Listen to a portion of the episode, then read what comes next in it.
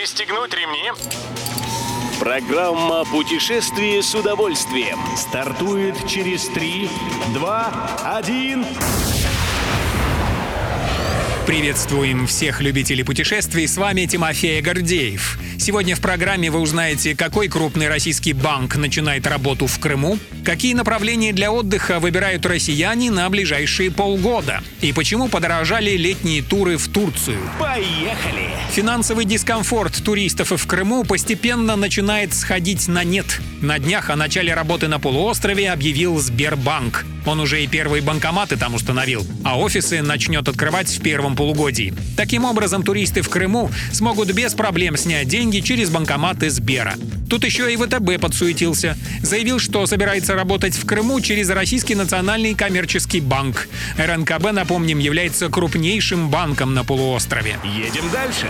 Существенных изменений в предпочтениях россиян по отдыху в пределах своей страны пока не происходит. На эту весну прогнозируется популярность таких направлений, как Москва, Сочи и Петербург. На ближайшее лето – Сочи, Калининград и Минеральные воды. Следом идут Махачкала и Владивосток, Улан-Удэ, Горно-Алтайск и Иркутск. Это установил сервис One2Trip, опросивший своих клиентов. Если говорить про зарубежные поездки, то тут в фаворе Арабские Эмираты, Таиланд и Турция весной, а также Бангкок, Анталия и Мале, Даламан, Тель-Авив и остров Маэ в летнюю пору.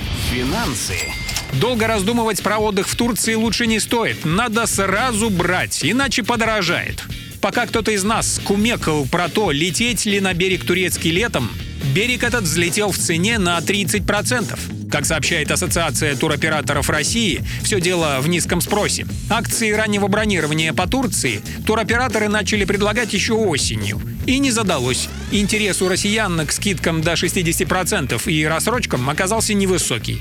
Продажи шли неактивно. В итоге к середине января туристы забронировали лишь 8% предлагаемых на лето туров в Турцию. Вот цены на лето и подняли.